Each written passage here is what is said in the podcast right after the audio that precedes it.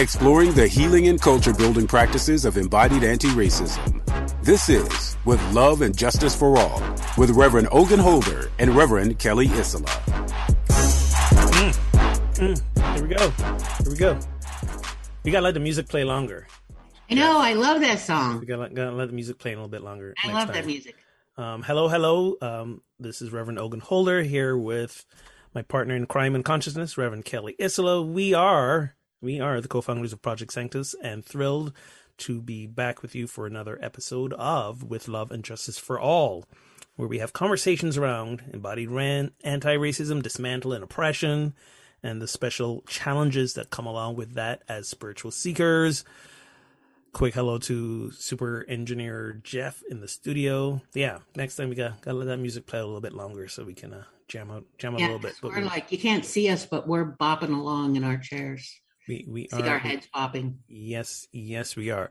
Um, so today, today's a uh, um, um show is called "The Sum of Us." This is going to be a two-parter, and part of what we're going to be doing is looking at um a book that some of you may have read, but it's a it's a it's a very important book we think in this journey around um, anti-racism. It's called "The Sum of Us: What Racism Costs Everyone and How We Can Prosper Together" by Heather McGhee. So we're going to be some. It's some S U M. Yes, the sum of us. The S U some. The, the S U M of us.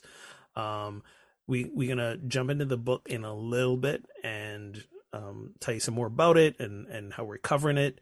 Um, but before we do that, um, you know, one of the things we promised you was we would bring some book recommendations. That's one of them, and we'll be covering some headlines and stuff.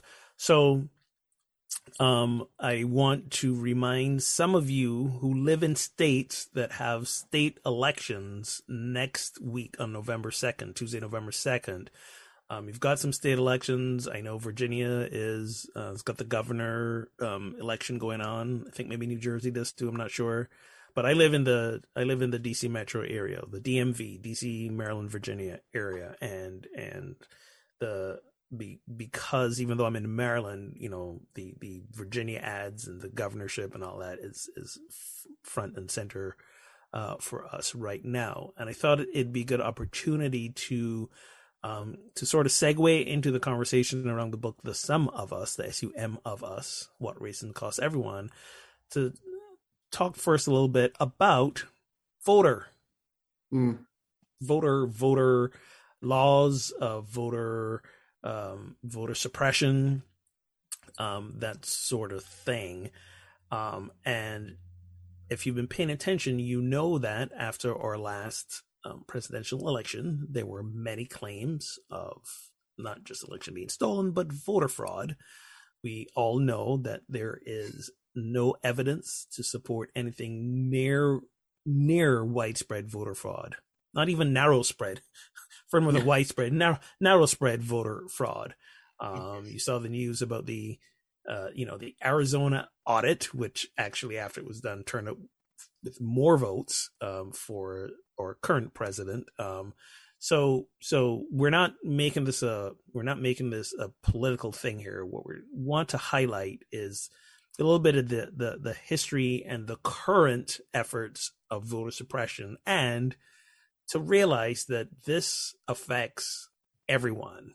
Right, this makes it harder to vote in a lot of places, not just for um, minorities and people of color, which these bills are ostensibly aimed at, but it also affects white people as well.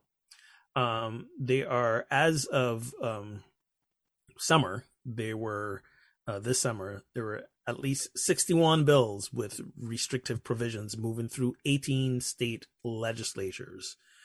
Some of them have passed, some of them have not. The most notable of these was, was in Georgia, um, and even though Georgia said, you know, we have no evidence of voter fraud, and also this was one of the safest elections ever conducted, they still felt the need to make it harder for people to vote by introducing restrictive, more restrictive bills, including um, 12 states are making it harder to cast mail ballots. Um, um, eight states have enacted laws that um, make in-person voting more difficult, including you know with ID laws and all that sort of stuff. Um, and and even just to be able to get to a voting place. Right. Exactly. Exactly. Um, there's there's um, the windows has, has shortened in multiple states to apply for a, a mail-in ballot. Um, it's been hard on absentee voting. Um, they've um, some states have limited and the the location and the availability of like mail ballot drop boxes. You know, in Florida and Georgia, Indiana, that's happening. Um, places like Florida and Georgia are banning snacks and water to voters who are waiting in line. Yep. Um, some states are eliminating election day registration. Uh, some states are limiting early voting hours, reducing polling places. Um, so, so all of these are essentially put in places.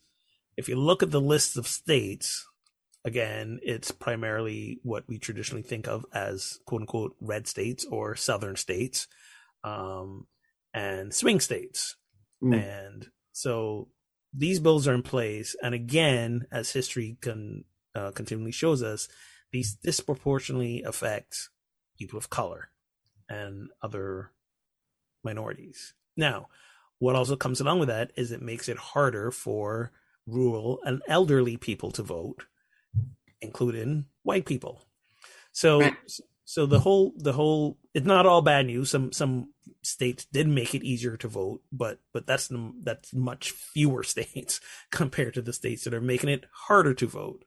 Um, so I mean, you can you can ask Doctor Google and look all that up for that whole list. You don't want to spend too much time on that, but this is the this is one of the premises um, that we are looking at in this book called "The Sum of Us" by um, Heather McGhee.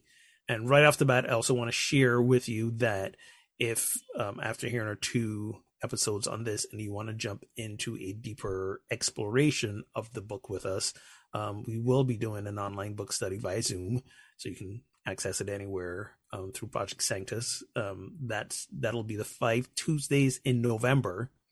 So start in November second. Yeah, that's the yeah election day, which is why we're talking about it now. Um, so November second, um, all five Tuesdays in November from 7:30 p.m. Eastern time. Remember, I remember the time zone this time. Hey, uh, I'm learning Eastern time and you do need to sign up in advance. It is of no cost. All we ask is um, if you want to share a donation, you're welcome to. And one of the things we do is um, at the end of a book study, we take a portion of those donations and give them to an organization doing anti-racism work. So, so your donation goes even further. Um, so you can check out all that at projectsanctus.com. Click on the tab that says 846 Book Club, and you can sign up there. But this book, The Sum of Us What Racism Costs Everyone and How We Can Prosper Together. Um, like I said, new book came out this year. And so, so a lot of the facts and figures that she shares in this book are pretty much yeah.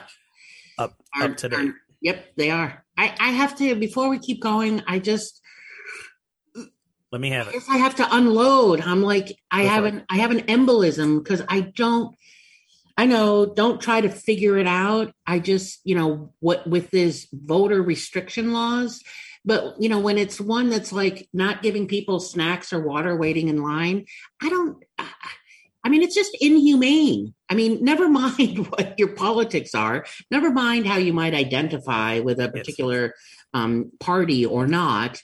Uh, it's just mean. Yes it's just mean spirited it's just it's another yes. way to say you don't count you don't matter and it's and everybody and this goes with the book but everybody's standing in line you know yes. so what's the i, I know i want to go somebody help me out but there isn't it's just stupid well you say everybody's standing in line but yes they are and yeah. let's also be clear who probably is more likely standing in line. uh, yeah, I know. I just to, it, it, to, to vote. It right because because not many people can afford to take a day off work to go vote yes and those who likely can't afford to take a day off to go work now have to get in the line after work and you know those folks are generally folks of lower economic strata and those folks tend to disproportionately be people of color Yes. so i'm not a conspiracy theorist here or nothing but you know if it walks like a duck yes. quacks like a duck. Yeah, duck and I, I'm not trying to. I don't want to minimize that. I don't. I don't disagree. I don't want to minimize that. And um, there's. It's just.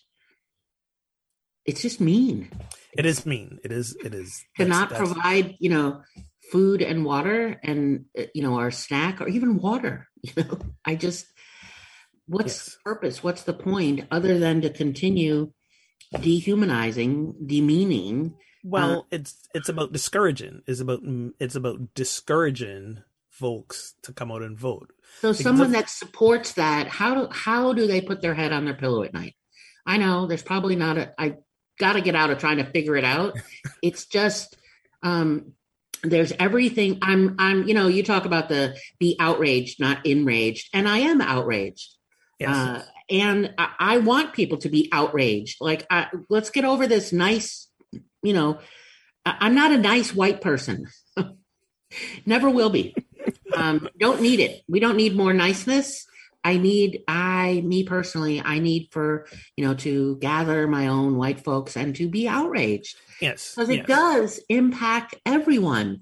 It, it So- does. It does. But but to the point of this book, until we really realize how it impacts everyone, Yes. right? We're not all going to say we need a different experience, Yeah. right? Because many people are not aware of how much better they could have it in this country, black, white, young, or old, if a lot of the um, laws and resistance to laws were not, um, you know, folks weren't reacted from that place of um, white supremacy, of of discrimination. Um, a great a great example of that, and she points this out in the book. A great example of that is, um, you know, Medicaid expansion when the Affordable Care Act was passed, whatever year that was, twenty, I don't know, fourteen, something way back when.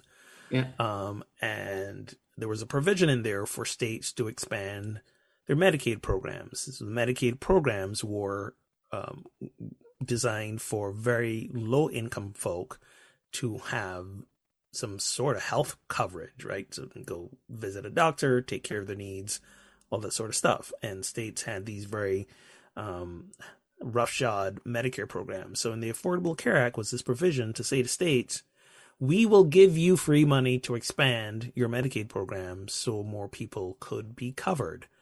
Now, there were some states that readily said, Thank you. We've been looking for this money. We can do that and get more um, low income folks covered. And then there were some states who said, No, we are not going to do that ever. Those Yeah. states happen to be southern states, or at least states with um, Republican governors, white Republican governors, who were very anti-Obama, and and and what happened is, even though this was ostensibly the reason they said no to this, one of the things that we fail to talk a lot about is, in many of these states, the vast majority of people who rely on Medicaid and need Medicaid expansion are lower income white folk. They're the ones who are suffering the most because of this refusal to expand Medicaid. And there really is no good reason why your state wouldn't take free money. But it's been fun to watch those people who continue to refuse to take Well, and it's not, and not even just Medicare. You know, I'm I'm someone that you know my health insurance is Affordable Care Act, and when it first Yes. came on board, and the the you know the hoops I had to jump through in terms of trying to navigate online and actually get some help, and I you know at first what I did was um uh had you know looked at all the plans that were available to me and and literally printed out tons of pages of stuff and laid them all out on my sister's dining room table so that I could go through and and figure things out and um so when I think even just about that I had the resources, you know, I'm sitting at my sister's. I'm not someone, I'm a white person without a lot of financial resources, you know, and I have this available to me. I haven't had health care for 25 years.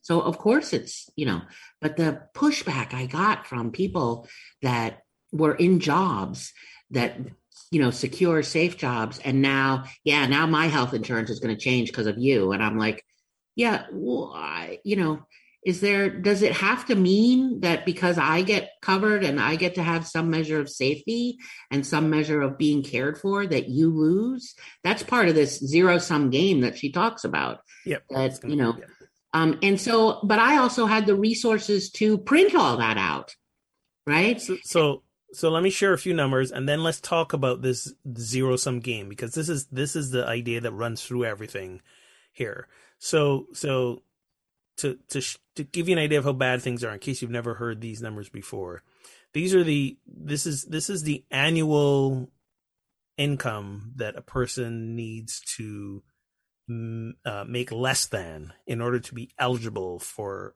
medicaid in these states. So I'm going to give you the numbers. So imagine this this is the annual income that you've got to be making less than in order to qualify for Medicaid. In Alabama, it's $3900. Not 39,000 a year, 3900 a year. In Florida, it's 6700 a year. Georgia, 7600. Mississippi, 5600. Texas, like 3700. I'm I'm rounding up to the nearest hundred. But take that in. If you yeah, live so in that thirty nine hundred in Alabama is seventy five dollars a week. Yes. So yes. So you so if you made if you lived in Alabama, you made eighty dollars a week, you're making too much money to right. qualify for Medicaid. And there's no way you afford in any other uh, insurance policy either. And this is one thing she writes in her book. Even to this day, even though black and brown people are disproportionately poor, white Americans constitute the majority of low income people who can escape poverty because of government safety net programs. Right. So, so here's this law that, that, that, or, or rather this refusal to accept a law that says we can provide health care for the lowest income people that has been traditionally refused by many states. Shouldn't say many, that's not accurate. A few states, a few states, primarily southern states, southern states with um, primarily white legislature who said no, we're not, we're not, we're not doing this. We're not going to accept. And again, no great reason. But part of this, again, you mentioned the zero sum game idea that um, that permeates this whole thing. So when you say zero sum game, what is what are we talking about here? We mean that that add everything up and it adds up to zero because everybody loses. Right. Everybody loses. Um, the you know um, when you um, you know everything you just went through that that that you know you have to earn less than you know so the alabama the 3900 is $75 a week. Texas it's less. Yeah. You know 70 so if you if you're in texas and you're making 75 dollars a week you're making too much. You're making too much. Right um so how so the so if you kind of even if you so moving that forward if there's not some just using healthcare as an example if we can't care for you know our citizens, guess who's footing the bill? We all foot the bill um, for you know hospitals need to be paid in taking care. You know they're caring for someone. Yeah.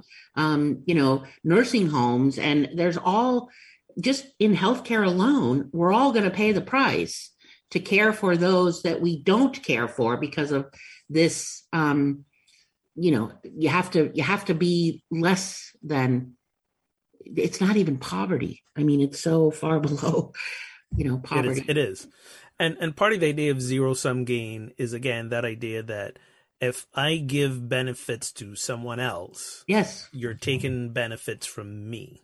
Right. Right. It's it's um and therefore I will have less. If you have more, I will have less. This is antithetical to a consciousness of abundance and a consciousness of generosity for which we we we can we can sort of describe as there's there's there's no limits to we know the truth is if i do something that benefits you i will also benefit i will also gain by it and she did she did some surveying she did some um, polling some surveys of people and when she asked um, white folk around this zero sum game, yes, the majority of white folk who answered the question said, yes, if I give minorities more, I will have less.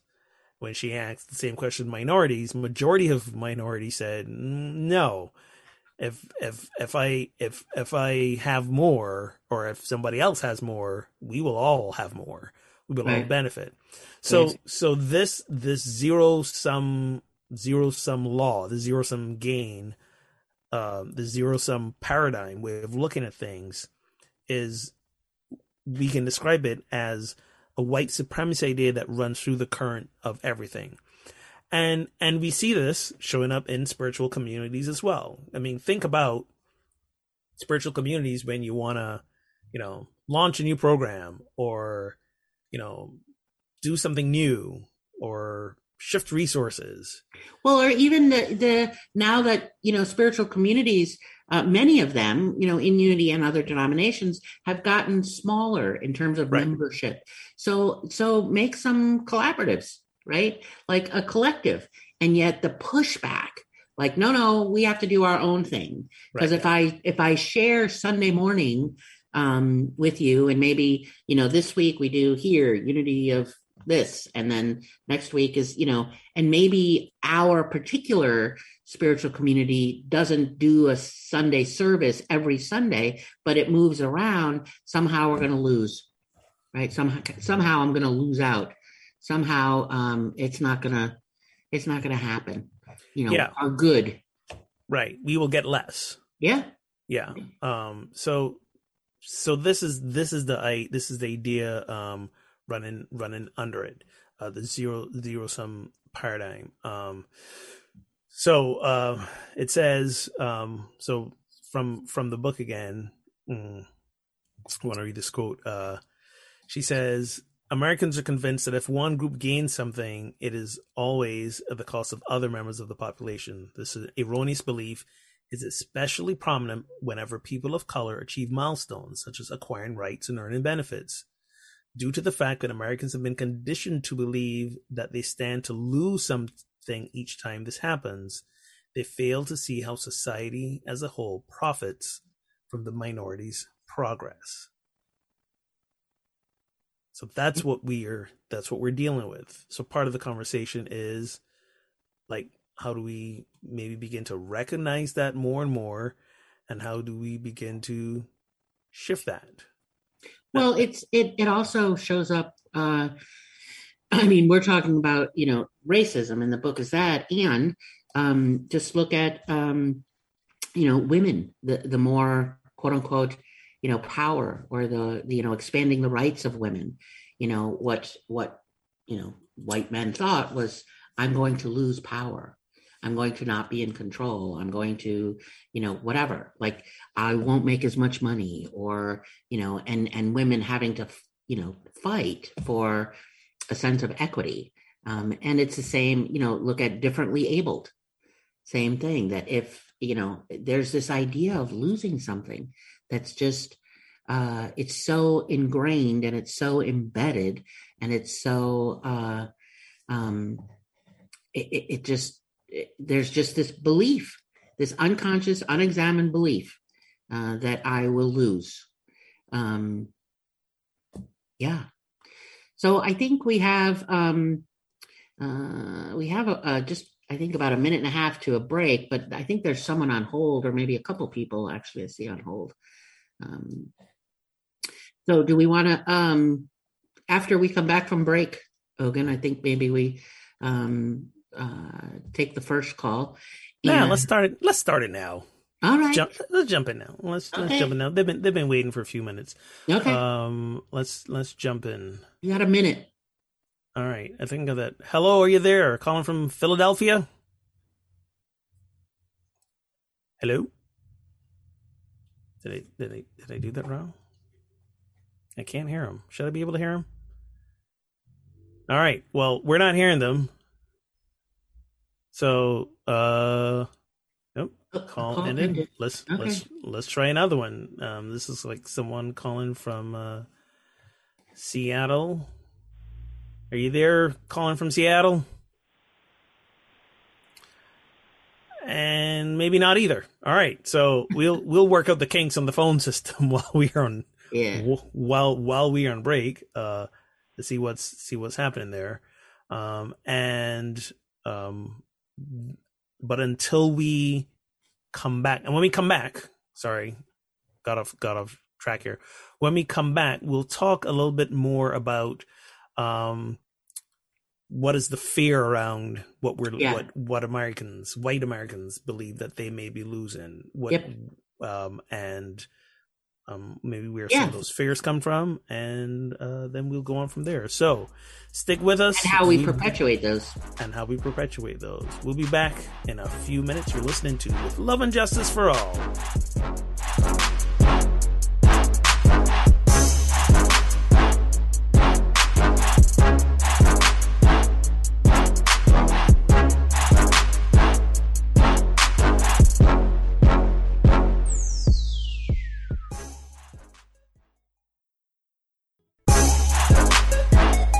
You're listening to With Love and Justice for All with Reverend Ogun Holder and Reverend Kelly Isola.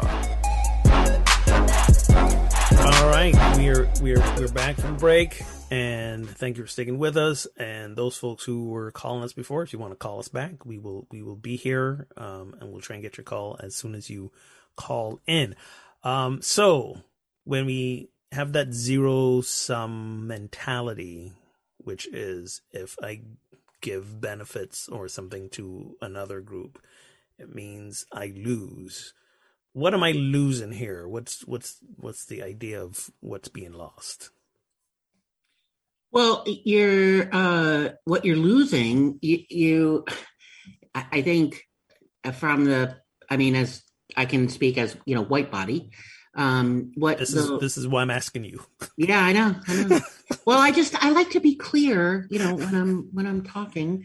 Um, there is very much the fear is oftentimes not even necessarily conscious. It's mm-hmm. just the foundation. Eh, you know, the um, it's the water we're in that that we're all swimming in we're all socialized by these white body cultural norms and don't even realize it so right. what we think we're going to lose is um, this is the privilege that we don't even necessarily recognize that we have the ease through which we move through life even when we think that well my life wasn't hard you know my life wasn't easy growing up yeah. you know. We had food stamps and we you know lived in a shelter and we you know or, but it's not that kind of privilege. It's the, the it's the access. I'm as a white body i have access much easier access to things than a, a body of culture a indigenous a black person that just doesn't right. by the very nature of the system. So um i mean the very basic privilege you would have, for example, is generally you're not seen as a threat. Right. And, and and you know when we when we when we ask the question, you know, why are more people of color being shot by police, for example, um, the answer is because um, we people of color, dark skinned people like myself, we've been it's been taught to see us as threats and an infringement on safety versus someone with a with a white body. And you, you you can ask you can ask police officers. And when when when police officers are interviewed after there's been an uh, you know a shooting or killing of a black person even if they've been unarmed one of the common responses is i felt my life was being threatened when there was no weapon, there was there was there was nothing to threaten their life with. This is, yeah, this is just yeah. wiring that happens. Right. The and the what we hear about, you know, uh, jogging while black, you know, listening shopping while radio, black, shopping while black, bird watching while black. right? Um, and and you know sometimes people hear that and they go, well, that's you know, or make light of it and like, well, you're over dramatizing, and you're not. If you look at you know black the murders that go on, you know more Or- than we even know or make the news. Right. It's I don't have to worry. Like if I'm jogging through the park, if I'm walking home from the theater, if I'm sitting in my car listening to music, I don't even think about doing those things. Ex- ex- ex- exactly, and and one of the things we often hear is that these are isolated incidences. They are not; these are not isolated incidences, the least bit um, at all. Again, consult Doctor Google. Um, these are not isolated incidences, but I think more and more they've been they've been uh, being shared in the national consciousness uh, because now there's a space for it uh, to happen, and and really well-meaning um, white body people, or as uh, Charlamagne tha God calls them, good white people, are are willing to are willing to to hear these stories and and believe them and make space for them. And and that's a good thing. Um so so yes there is there is this concern there is this fear about about losing privilege even if you're not consciously aware of your privilege. Um but somehow you might feel threatened by the loss of it and what it might bring there's also Well, and, and here's here's even a, a more powerful, disturbing thought Mhm. for for white bodies that as soon as I say it, I know somebody's going to be like, "Well, no, that's not me." Is that um, this this unspoken fear that if I lose power, then bodies of culture are going to treat me the way that they've been treated it's like you're reading my mind i was just about to say that yes because we're psychic that way. we're we're psychic we're Yeah. psychic that way we're psych we're psychic that way I don't know any if I I don't know any white body person that if I introduce that idea, um, they may push back or oh no no. But if you be with it long enough, just ask yourself, am I willing to you know the Jane Elliott exercise? You know, from Jane Elliott, the brown eyes, blue eyes, 60 years ago. Um, but she's, you know, the question that always asking is, um, so would you, um, you know, trade places with a, a black person? um, you know, would you be willing to uh, trade places? Think, and also you can see it when um, there's multiple people that I've met that are uh, that refer to themselves as biracial. So one parent is is a black person, one parent is a white person, and if they are um, uh, light skinned enough, they very often will, you know, whether consciously choose or not, or it could be how they were socialized and raised, identify as as white body. And then, and I've also, you know, met uh, uh, people that, you know, in terms of the opposite, like choosing to to um, uh, you know identify as uh, black, a black body, you know, a body of culture.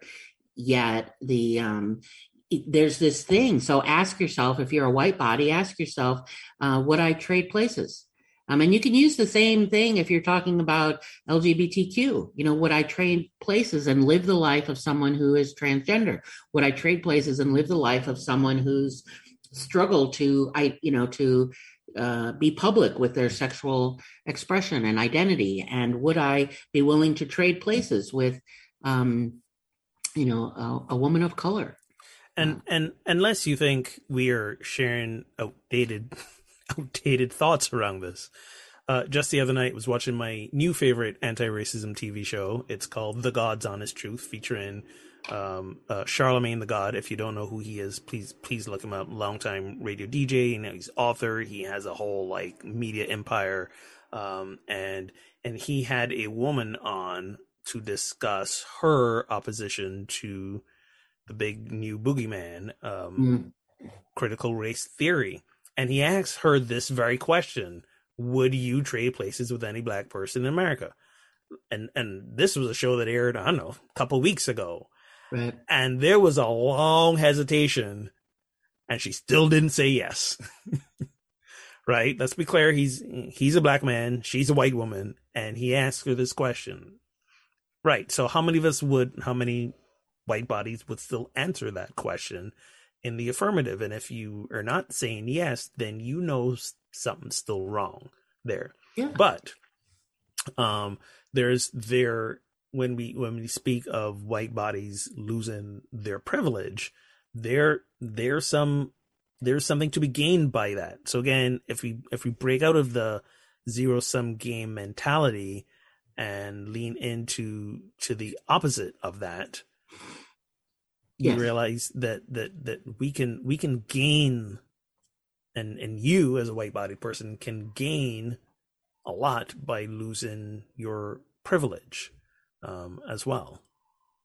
Yeah, there's absolutely. Um, and the um, what I actually gain, ironically, is um, you know by unlearning the uh, the internalized supremacy that that I have as a white body person is I actually my life is actually expanded. Um, that I I actually and and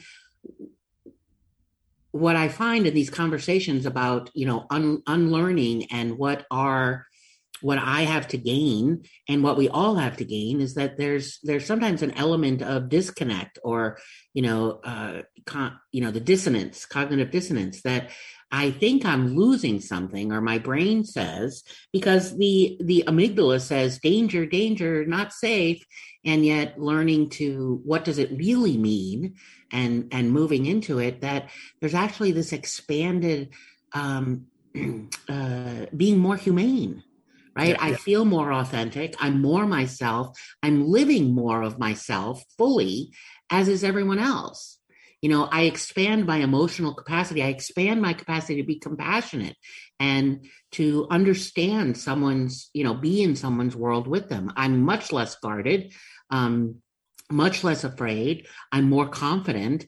I'm i'm i'm just i'm better at my job. I'm better at relationships. It's just the it's the liberation thing that which is you know liberation is is beyond just you know freedom Freedom. it, right? it- yeah and so it's the liberation piece that um that i get to to participate in like we all do it's just it's hard to see it's hard to imagine because you first have to acknowledge that you have the privilege and what that privilege looks like Right.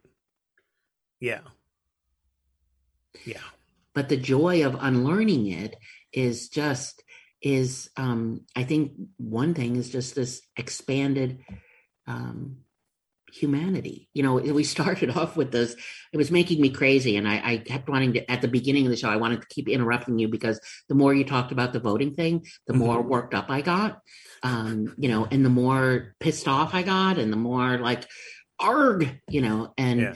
and having this sense of powerlessness and yet there's so i can't necessarily go change a policy right now. However that's one of the one of the things really at our disposal one of the greatest tools we have is get out and vote. Yes. just go vote. Um, just go vote right? That's the Yeah, place yeah. where we have a voice. And we and sometimes in spiritual communities we get stuck in the well we have to get consciousness there first and then we i'm like no go change the policy. We'll follow along you know it will Yeah. change. Everybody will be not everybody people will be upset. They'll be i mean we already have upset because we're trying to make it hard for for um, black bodies to vote. We're making it hard for marginalized communities to have a voice. So we're already doing that. And and and where we get caught up in spiritual communities especially is to your point when we see folks running for uh you know elections we we in america are apparently as far as we can tell shackled to this two party system. Right. And both parties have been complicit yes. in in creating this. Right. And and so it's like well it doesn't matter who we vote for. So so there's there is there is some element of truth to that. However however the bigger truth is when we do not vote that is a vote and it's a vote basically to maintain what's what's been happening and we can call our elected officials higher. We can. A great example of this, and I started talking about expanded Medicaid and Affordable Care Act. A great example of this is um, when our uh, our last president came into power and the Republican Party had control of both the House and the Senate. One of their big things was to dismantle the Affordable Care Act, and um, they set about doing this, and they had to stop when the average person, including the people in their party, again, majority lower income white folk, suddenly realized that Affordable Care Act and Obamacare were the same thing, right? And they suddenly realized that, wait a minute, for the first time, because of Affordable Care Act, I could get health insurance because I was no longer limited by my pre existing condition. And if my loved one or myself loses out on that, I will die because this is the only thing currently keeping me alive. Now I can afford to have health services. So I don't know if you remember seeing the news, but at a lot of town halls for Republican candidates, people of all um, groups, ethnicities, ages were coming out, and both Republicans and Democrats were coming out saying, if you continue this effort to dismantle the Affordable Care Act without assuring me that I'm going to get those same benefits, we're not voting for you. We're not keeping you in power because you want to take something that benefits us all. Now, it wasn't, uh, I don't know if you remember when the Affordable Care Act was uh, being um, introduced to the public, it wasn't introduced as something that would benefit all people, right? right? This was this was evil socialized medicine and all this sort of stuff. Uh, it was it was you know the the the the efforts of of a black president to to you know take money from the rich and give to the poor that sort of that's really how it was marketed and then people began to experience no wait whoa whoa we're all benefiting from this regardless of whether we are black or white or rich or poor. Like this was a this was a policy that benefited everyone and they didn't want to lose it. And then so therefore the effort to dismantle um, the affordable care act was abandoned at least at the service. There's always they're always working to undermine it but but yeah. it was abandoned at the threat of them not uh, politicians not being reelected and return into power so I think one of the things we don't realize is that regardless of who we are, uh, as as whether we're black or white, as a voter, we have we have immense power, yeah, uh, to to shift the landscape. But when we are um, both disenfranchised and disengaged um, from that, we don't want to go out and vote, right? And and part of part of what sustains this is again again, our wonderful spiritual principles that we used to bypass. Our goal is not to set it right, our goal is to see it right. And if and if I don't get someone who aligns exactly with 100% of all the things I want to see happen, I'm not going to go and vote. I'm simply going to hold it in consciousness. And you know, you'll always hear this from us. It's not an either or, it's a both and. Hold it in mm-hmm. consciousness and go out and vote, go out and demand more of your elected officials, go out and become an, uh, an official if you're not seeing what's happening happening. And remember that there's there is no lack here. No one you're not going to lose any of your benefits and privileges if we allow others to to gain. It really it really is a, a you know pushing all of us to you know to move out of the theory of spiritual principles. And so this is what it really looks like and feels like in a lived experience. It's not comfortable. It's it's challenging you know the unexamined unconscious beliefs and and what um how we hold you know what is mine you know? Right. where's my safety? Where do i belong you know, uh, uh, like all of that. And um, it, and you mentioned something about safety earlier that that that you once once again was a, was a huge point that you just kind of like. Uh, hey, that's what I do, man. kind of like dropped it and ran. I know. just kept on moving. Yep. And and which is which is to sort of come back to in her, in, her, in her last few minutes here. Again, a lot of that comes from we are we we feel our safety threatened, mm-hmm. right? Um, part of the narrative is we've been told that there will be harm coming to us if others get and we don't.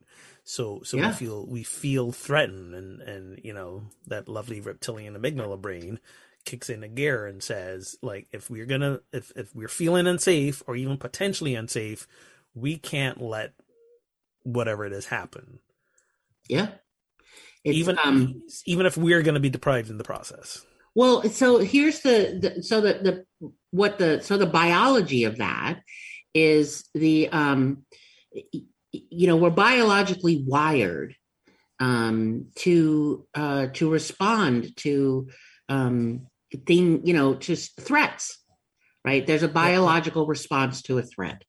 And the biological response is, you know, the amygdala is going to look for safety. So we are, we are biologically wired to respond with fight, flight, freeze, appease, right? And there's no shame or judgment around that response. It's recognizing that we do that. We yeah. do that already.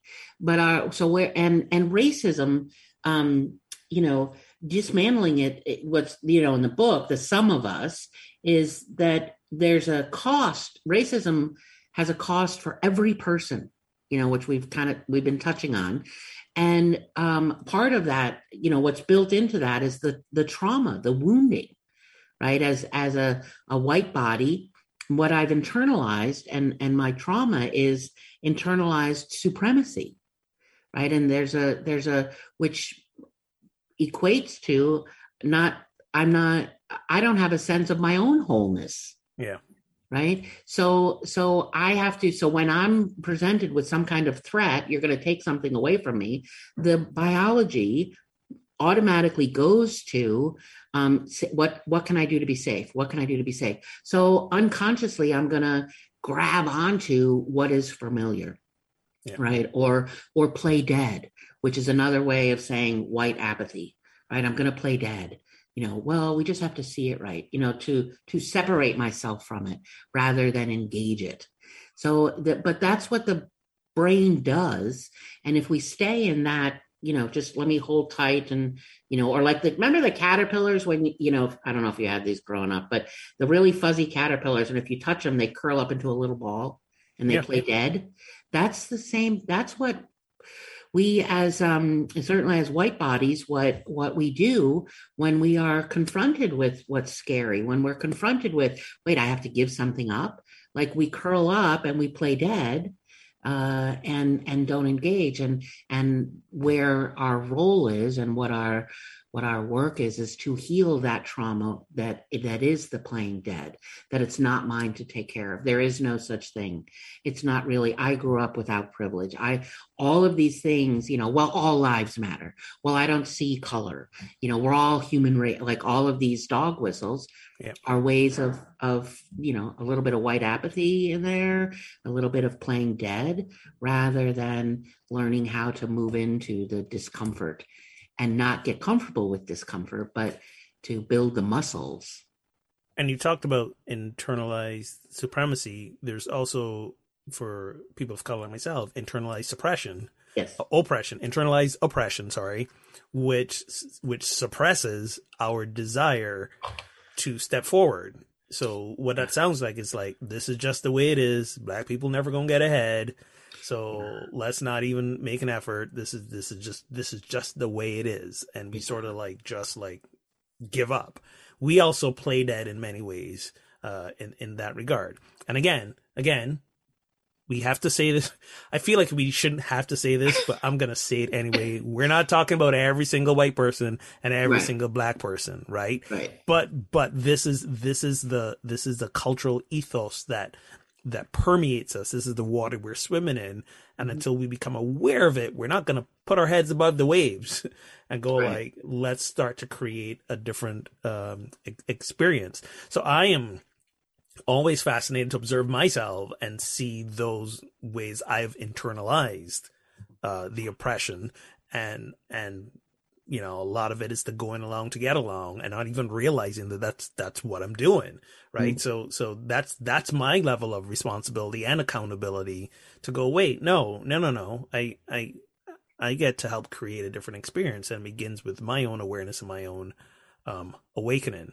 Um so so yeah it's it's it it takes it takes all of us. We you know one one of the things she she writes in the uh the book that I that I love. If I could just find that quote, um, she goes, um, she says, in short, um, we must emerge from this crisis in our republic with a new birth of freedom, rooted in the knowledge that we are so much more.